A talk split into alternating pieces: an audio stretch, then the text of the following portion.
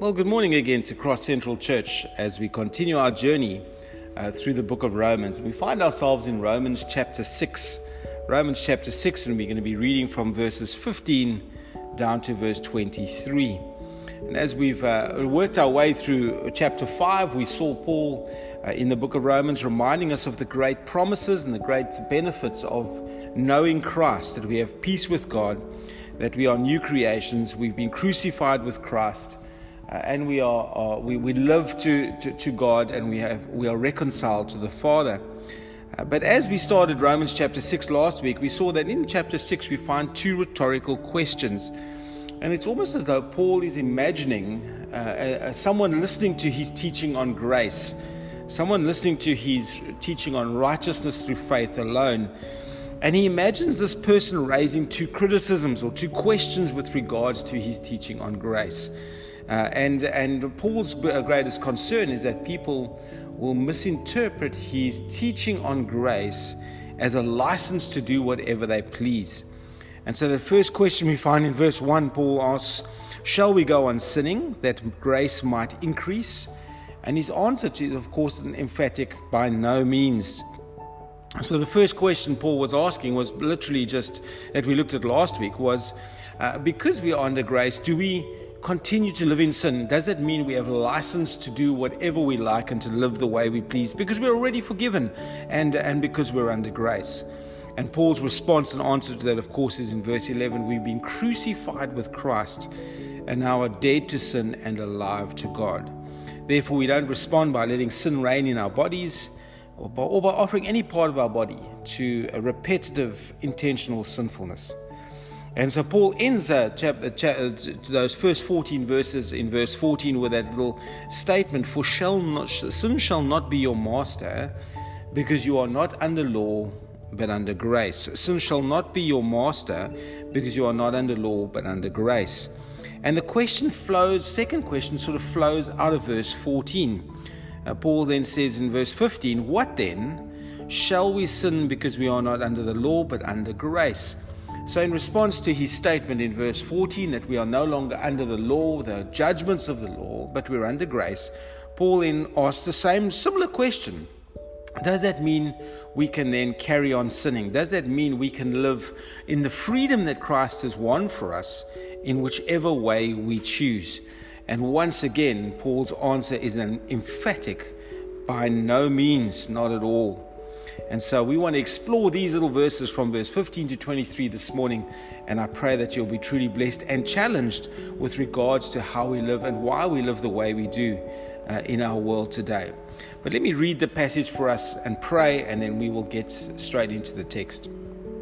So reading from verse fourteen of Romans chapter six, "For shall, sin shall not be your master, because you are not under law but under grace. What then? Shall we sin because we are not under law, but under grace? By no means. Don't you know that when you offer yourselves to someone to obey him as slaves, you are slaves to the one whom you obey, whether you are slaves to sin, which leads to death, or to obedience, which leads to righteousness? But thanks be to God, that though you used to be slaves to sin, you wholeheartedly obeyed the form of teaching to which you were entrusted. You have been set free from sin and have become slaves to righteousness. I put this in human terms because you are weak in your natural selves. Just as you used to offer your parts of your body in slavery to impurity and to ever-increasing wickedness, so now offer them to sla- in slavery to righteousness, leading to holiness. When you were slaves to sin, you were free from control of righteousness. You were free from the control of righteousness. What benefit did you reap at the time from the things you are now ashamed of? Those things result in death. But now that you've been set free from sin and have become slaves to God, the benefit you reap leads to holiness, and the result is eternal life. For the wages of sin is death, but the gift of God is eternal life in Christ Jesus our Lord." Oh, Father, we come to you this morning. We ask that you would speak to us through your word. We pray that you would challenge us, that you would stir our hearts, that you would encourage us through your word this morning, that we may be reminded of the beauty and the wonder of what it means to follow you and why we follow you, why we choose to follow you. And so we ask uh, that you would lead our thoughts, guide our hearts in Jesus' name. Amen. Well, the phrase uh, all for one and uh, one for all was made very famous by the novel The Three Musketeers. And in sixteen twenty-two, the first unit of musketeers were formed and known as a unit of gentlemen. They were hand-picked volunteers chosen to defend and to protect the king, Louis the eighteenth, who had become king at nine years old. And so the musketeers would wear the emblem of the king. They were prepared to die for him, laying down their lives for him. For this nine-year-old boy that they didn't even know, know personally, had never met, never even in some often interacted with. And yet their loyalty to him was unquestionable. The honor that came with serving him was, was one that they all sought. And they sought to do it to, to the best of their ability, and even willing, as already mentioned, to lay down their lives for this king. And in many ways, this is the picture that Paul paints in the following verses that were read to us this morning. Uh, those who have chosen to follow Christ have been handpicked, handpicked volunteers who've made themselves servants of their king, willingly laying down their lives for him, proudly wearing his emblem, the marks of service to this king. Uh, the fruit of righteousness, the fruit of the Spirit. Uh, and they've truly become slaves to righteousness, honor bound to serve this king with everything and with their lives. All for one, one king, and one king for all. And it's a beautiful picture of verses fifteen to twenty-three in Romans chapter six. And the first thing I notice in verses fifteen to sixteen Or is the, if you are taking notes, is that we have become slaves to righteousness. You and I, Paul says, have become slaves to righteousness. Now, I know the word slavery at the moment is a very contested word, a word that is repugnant to many and is uh, causing quite a stir across our world.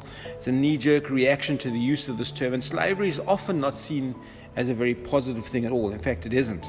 But yet, Paul uses this word slaves to describe us as servants to the king. So the word doulos can mean slave or servant or bondservant.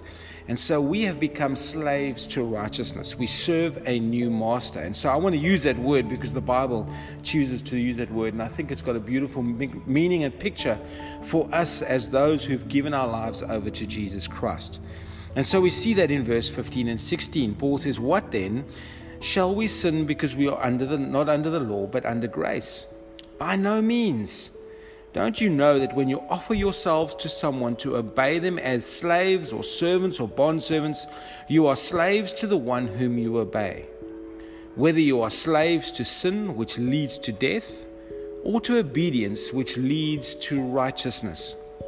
And so in the previous verses, the Apostle Paul has told us that we have been crucified with Christ, we are dead to sin, and alive to God. And now he continues reminding us in these two verses that we are now slaves to Christ, and our be- obedience to him leads to righteousness and ultimately holiness.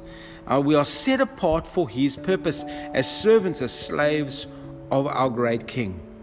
And verse fifteen reminds us, through Paul's question, that we are no longer under the law. You and I are no longer under the judgment of the law, the condemnation of the law. We are no, no longer found guilty under its judgments, because in chapter three, verse twenty-one, Paul has already told us, a righteousness apart from the law has been made known, and in fact to which the law and the prophets testify. And so we are no longer under the law, we're no longer under its judgments, but we are also no longer slaves to sin. Sin is no longer our master. Our condemnation no longer rules over our lives, our hearts, and our thoughts, because we are forgiven in Jesus Christ. We are declared righteous. We've had this imputed righteousness. And so we no longer serve the law uh, because of the condemnation of the law, the requirements of the law, but we, and so we are no longer slaves to sin. We are now under the grace and the mercy of our Savior, Jesus Christ. And Paul makes it very clear, doesn't he, that we are all slaves to something. We are either slaves to Christ or we are slaves to sin. And no one is exempt. So no one in this world is truly free. We are either slaves to our sinful nature, and Paul reminds us this leads to, to death, or we are slaves to obedience to Christ, which leads to righteousness and life. Uh, growing up, I remember there always used to be this little uh, tract or poster that you'd often find in churches uh, depicting two roads, uh, and, and uh, the road, the wide road leading to, to hell and the narrow road leading to Jesus. And there were always some of the scariest posters because the wide road had pictures of, of fire and flames and death and anger. The narrow road had pictures of glorious life, that oh, sun-rising picture. And and the question was, which road are you walking on? And I think uh, that, that poster probably would have captured what Paul is saying as he says we are all slaves to something. We are either slaves to our sinful nature, still serving it, still under its rule, under its dominion, or we are slaves, notice this, to obedience to Christ. So we are obedient servants to our King, uh, and this, this obedience leads to righteousness and life. Of course, we've been saved. We are not saved through our works, but our obedience reflects our loyalty to Christ in the same way that the, the musketeers' obedience to the King reflected their loyalty to him. Uh, that reflected their, their belonging to him, their service to him. So our acts of obedience and love for Christ are displayed in those deeds, in those the, the, the walking in obedience to him, and uh, and so we are we are slaves to Christ. We obey Jesus Christ, and don't you see what Paul says? At the moment you um, offer yourself, so it's it's a voluntary slavery. Don't you know that when you offer yourselves to someone to obey him as slaves, you are slaves to the one whom you obey. You see, our slavery, our service of our King is voluntary. It is totally voluntary. We choose. We we make ourselves slaves for Christ. We, we lay down our lives and we give ourselves to Jesus. We freely and happily surrender our lives to him. See, Christianity is not a burden that we are shackled to. Being a believer in Jesus is not a burden that you have to carry through life. Now, you should be willingly laying down your life to follow Jesus this morning.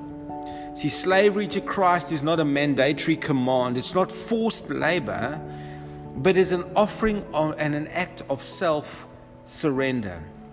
And of course, that stands in contrast to human slavery, doesn't it? Where you are captured and you are forced into uh, a lifelong service. You are beaten, you are mistreated, uh, you are treated as nothing. You see, our slavery is we are chosen, we are called, and we willingly offer our lives to Jesus Christ. And though we go through hardship and suffering, we have the gentleness, the love, the care, and the concern of a heavenly Father. And so that causes us to walk in a life of self-surrender. One of the commentators makes the following statement. He says, conversion is an act of self-surrender. Self-surrender inevitably leads to slavery, and slavery demands total, radical, and exclusive obedience. For no one can serve two masters, as Jesus himself taught. So once we have offered to ourselves to him as slaves, we are permanently and unconditionally at his disposal. Isn't that a beautiful picture? We are permanently and unconditionally at his disposal. The one thing that I observe about many believers today is we want to offer ourselves to Jesus. We want the benefits of eternal life and salvation, but our slavery is often uh, on our terms. We want to dictate the terms of our service to Jesus. We want to dictate the T's and C's in many ways. And here Paul makes it very, very clear that when we surrender ourselves to Jesus, we belong to him. It's on his terms, and as the commentator puts so beautifully, we are permanently and unconditionally at his disposal. I wonder if you see your life in those terms this morning. I wonder if you see your unconditional surrender to Jesus as unconditional. Well, you serving Lord this morning, wanting to serve him, wanting to honor him, wanting to live for him, want the benefits, but actually, God, I want to reserve this uh, lifestyle on, on the one side. I want to reserve the sinfulness uh, if, as part of the contract. I, I want to negotiate my terms of obedience. Now, folk, we need to remember this morning that when we serve Jesus, we unconditionally serve him on his terms. And when Jesus Christ gave everything for us, that's exactly what he did. He gave everything to us. We either submit ourselves to the sin of this world, or we submit ourselves fully to Christ. We cannot have it both ways. And so, sadly, so many Christians want it both ways. Uh, we want the benefits we want, but we also want the trappings and the pleasures of this world. Not that Jesus always removes those. We must also get rid of that, that picture of Christianity that Christ removes all our pleasures and everything, and, and we've got to live almost in sackcloth and ashes. That's not, not the call of Christianity at all. But there is sacrifice involved. And we cannot follow Jesus Christ our way. We need to follow him on his terms. How often aren't we, and you and I, like the rich young man that comes to Christ in Mark chapter ten, ten, verse seventeen to twenty-six. And he's kept the law. He's done many good things. He's lived what many would say is the ideal life of obedience. Yet Jesus says to him, one thing you lack. Go and sell everything and give it to the poor, and you will have treasure in heaven. And then come and follow me. See, Jesus wants to redirect his heart from the trappings of this world to the gift of eternal life and the lifestyle that it calls us to, the demands and the sacrifice. And the young man couldn't commit to that. He could not commit it. Jesus says, one thing you lack is your heart hasn't changed. Your heart is not deeply and passionately surrendered to me. See, he wasn't willing to lay down everything to follow Jesus. How about you this morning? Are you willing to lay it all down to follow Jesus? See, there is a cost involved in following Jesus. And I don't think we preach this enough in our churches. There is a cost involved because Jesus demands your whole life, not just parts of your life. No, he demands everything. Luke chapter fourteen, verse twenty-six to thirty-three. Listen to these words of Jesus. I'm simply going to read it because they are just so powerful as Jesus teaches. He says, if anyone comes to me and does not hate his father and his mother, his wife and his children, his brothers and his sisters, yes, even his own life, he cannot be my disciple. And if anyone does not carry his cross or her cross and follow me, they cannot be my disciple. And that's why we've got to continue, uh, we've got to consider it very carefully. That becoming a Christian is not simply saying a prayer And and then it's it's done and done and dusted. No, becoming a Christian is laying down our lives and being willing to sacrifice everything that stands in the way of our obedience to Christ and the extension of his kingdom. Luke chapter fourteen, verse twenty-eight, Jesus continues. He says, suppose one of you wants to build a tower. Will he not, he or she, first sit down and estimate the cost to see if they have enough money to complete it? For if he or she lays the foundation and is not able to finish it, everyone who sees it will ridicule him, saying, this person began to build and was not able to finish. And isn't that exactly happens when what happens when we follow Christ?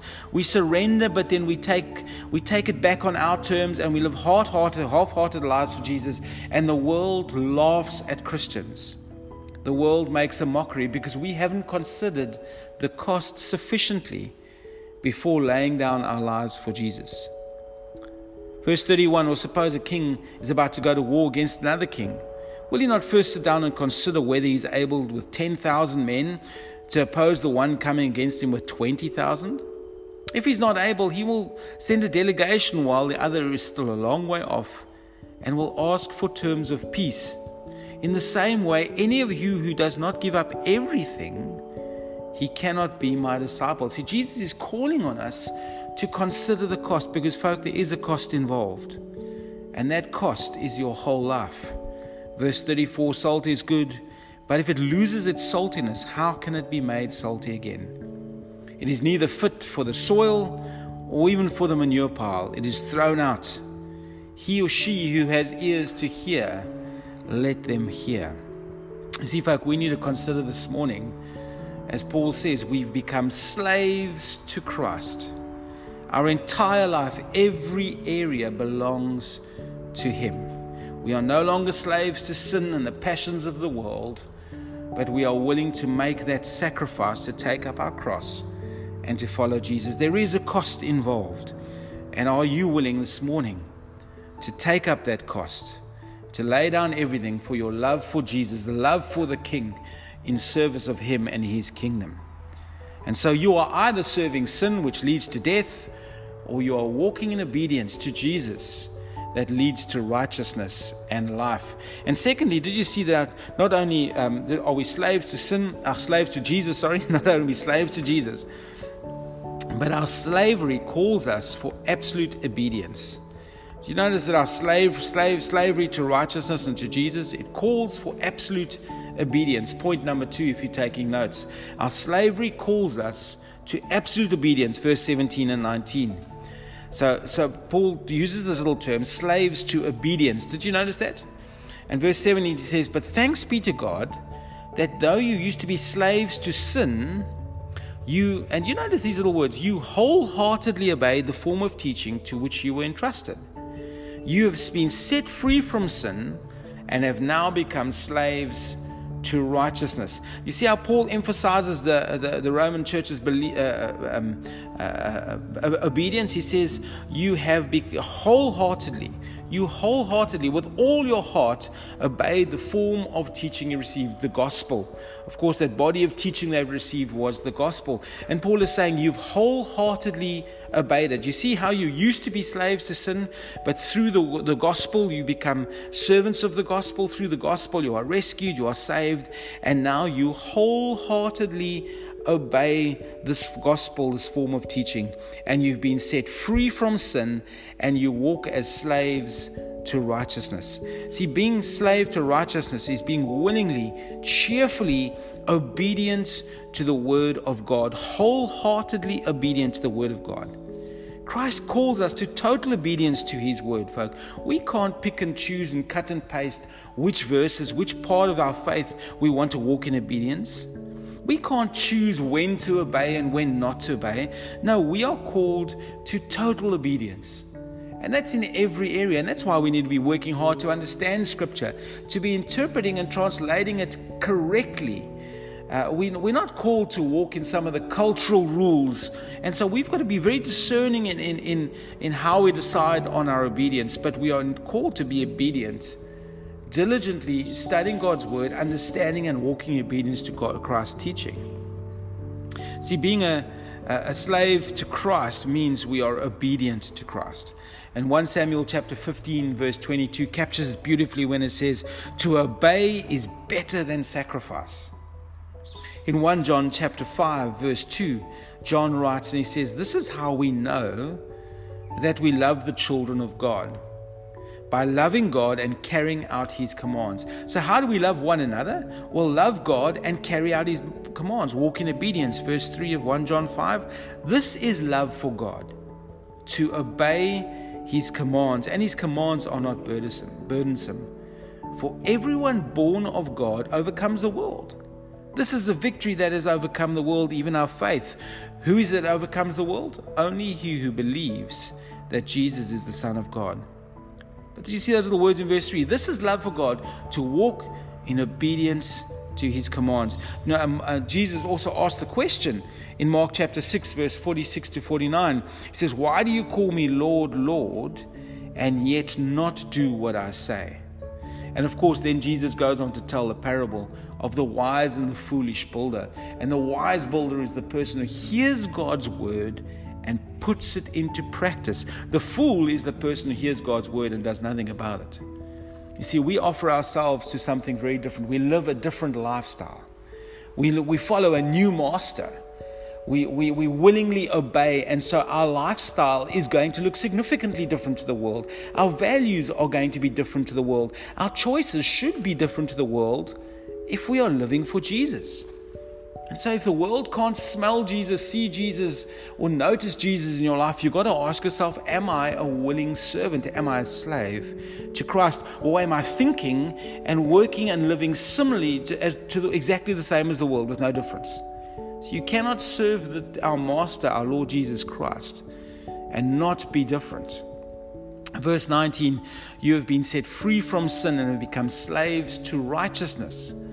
And Paul says, I put this in human terms because you are weak in your natural selves. Just as you used to offer the parts of your body in slavery to impurity and ever-increasing wickedness, so now offer them in slavery to righteousness, leading to holiness. So Paul says, I'm using this term, this picture of slavery, because I need you to understand it. I need you to get it and understand it. In your weakness, you used to just be handing yourself over to sin, and notice ever-increasing impurity, ever-increasing wickedness. And you willingly just submitted your body to sin. And notice the language is past tense. So as he's speaking to believers, he's saying, you used to do this. You used to be slaves to sin and addictions and, and all these things. Those were the things you were running after, chasing after. But now become slaves to Jesus. Have the same passionate commitment to obedience that you used to have to your sinful life. So because of the enabling grace and mercy of God, in our weakness, because of the enabling grace and, and, and mercy of God, you are now enabled, Paul says, empowered to resist. Offer your bodies as living sacrifices, Romans chapter twelve, verse one and two, because of his great mercy, because of his grace at work in you, offer your bodies as living sacrifices, holy and pleasing to God, because this is your spiritual act of worship. So how I live matters. My spiritual act of worship is not just going to church on Sunday. It's not just raising my hands and, and singing wonderful songs on Sunday. No, my act of worship, my spiritual act of worship is my lifestyle, how I choose to live every day of every moment in difficult circumstances, in my workplace, in my school, in my family. See, we are called to offer ourselves, every part of us, as a living sacrifice. And then Paul goes on to say, don't conform to the pattern of this world, but be conformed into his image. So, now don't follow the pattern of the world, but be transformed, be changed, be conformed to the image of Christ by the renewing of your mind. See, how do we renew our minds? Well, by being in God's word, by walking in obedience to God's word. And don't we see people who've offered themselves over to sinfulness, impurity and sinfulness? The wickedness of human beings just seems to be getting worse and worse. Just when you thought you'd seen everything, it's amazing how people are just handing themselves over to sin. And the sad reality is people are just handing themselves over to sin, slaves to sin, sin offering the parts of their body to impurity. We even use the Bible to try and justify it. We even try and make God's word justify our sinfulness. And the call of Scripture has never changed since the day Jesus returned to the Father. And that is to live differently, to walk in obedience, and to be offering our bodies as living sacrifices. That has never changed, folk, and it never will change. Obedience are the marks of those who are committed to Christ, who are slaves to Jesus. Second Peter chapter one verse three, we are told that his divine power, God has given us the power, uh, has given us everything we need for life and godliness through our knowledge of him who called us by his own glory and goodness. And so we have been empowered by the grace and the mercy of God. We have been set free from sin. See that in verse nineteen? And to Peter, we have been given his divine power. So you and I are without excuse this morning.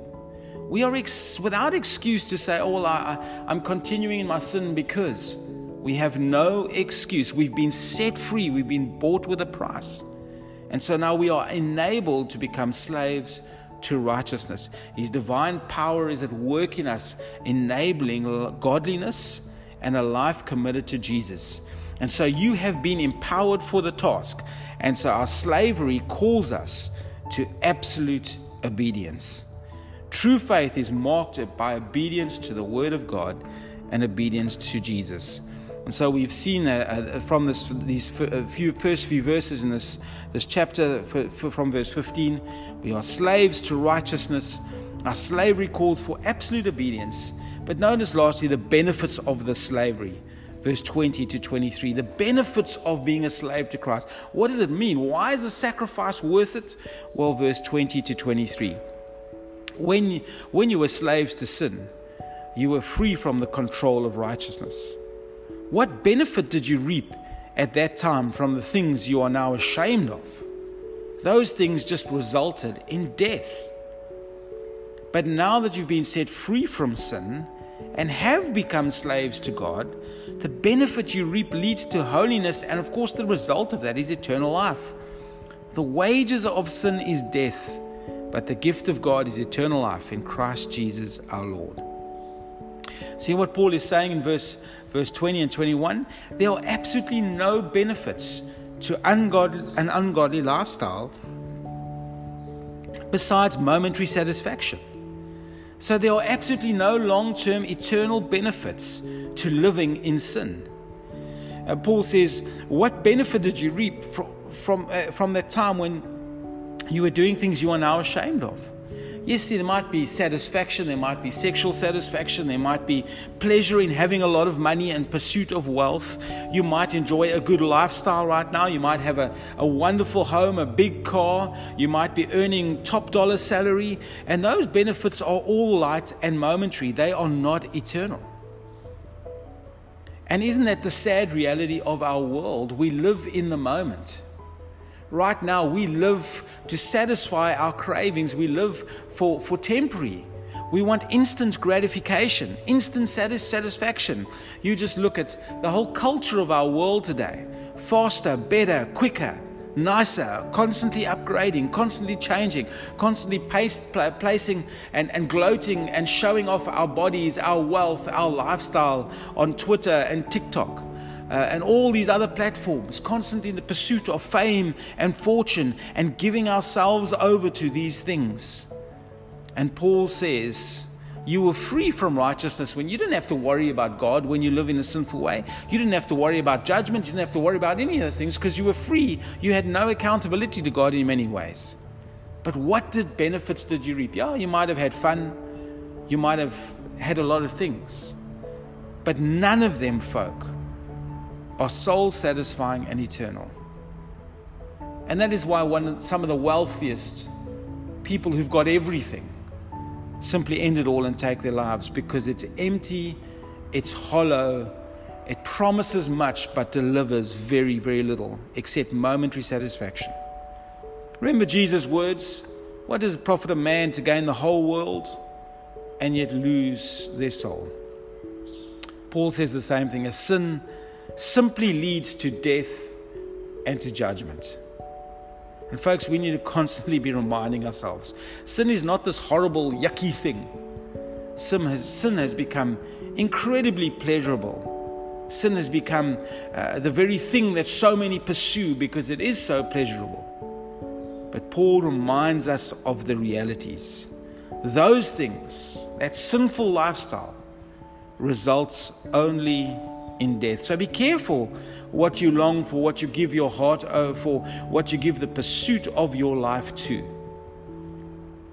See, when you are a slave to sin, there is only death that lies in store for you. Remember that old poster?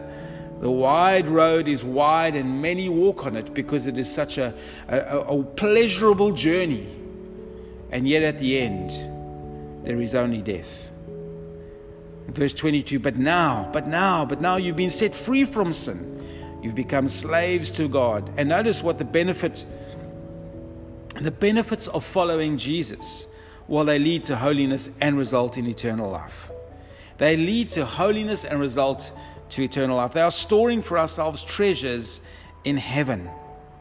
You see, and the deception of Satan is he removes eternity from our eyes. He makes us short-sighted. See, Satan wants to remove the long-term goal. He wants to move the, remove the eternal promise. He wants you to focus on the here and now and to be living for the here and now. And so you forget about eternity.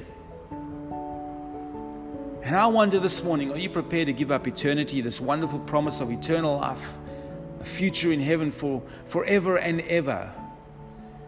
Are you willing to give it up for light and momentary pleasures? Like the rich young man who was unable to give up on his wealth, and so turned his back on eternity.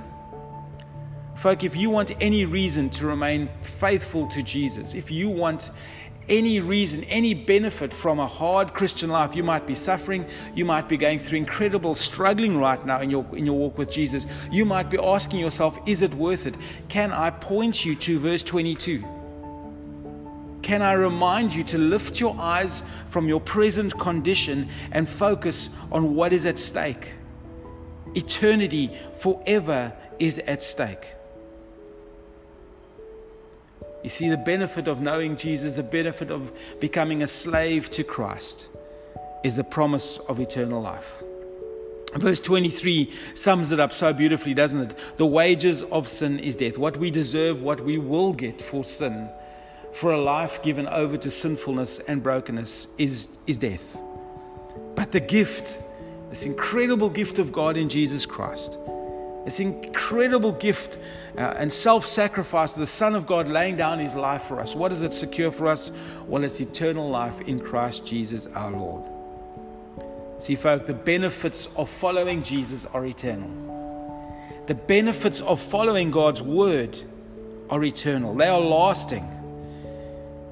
But notice the obedience to Christ also had benefits right now.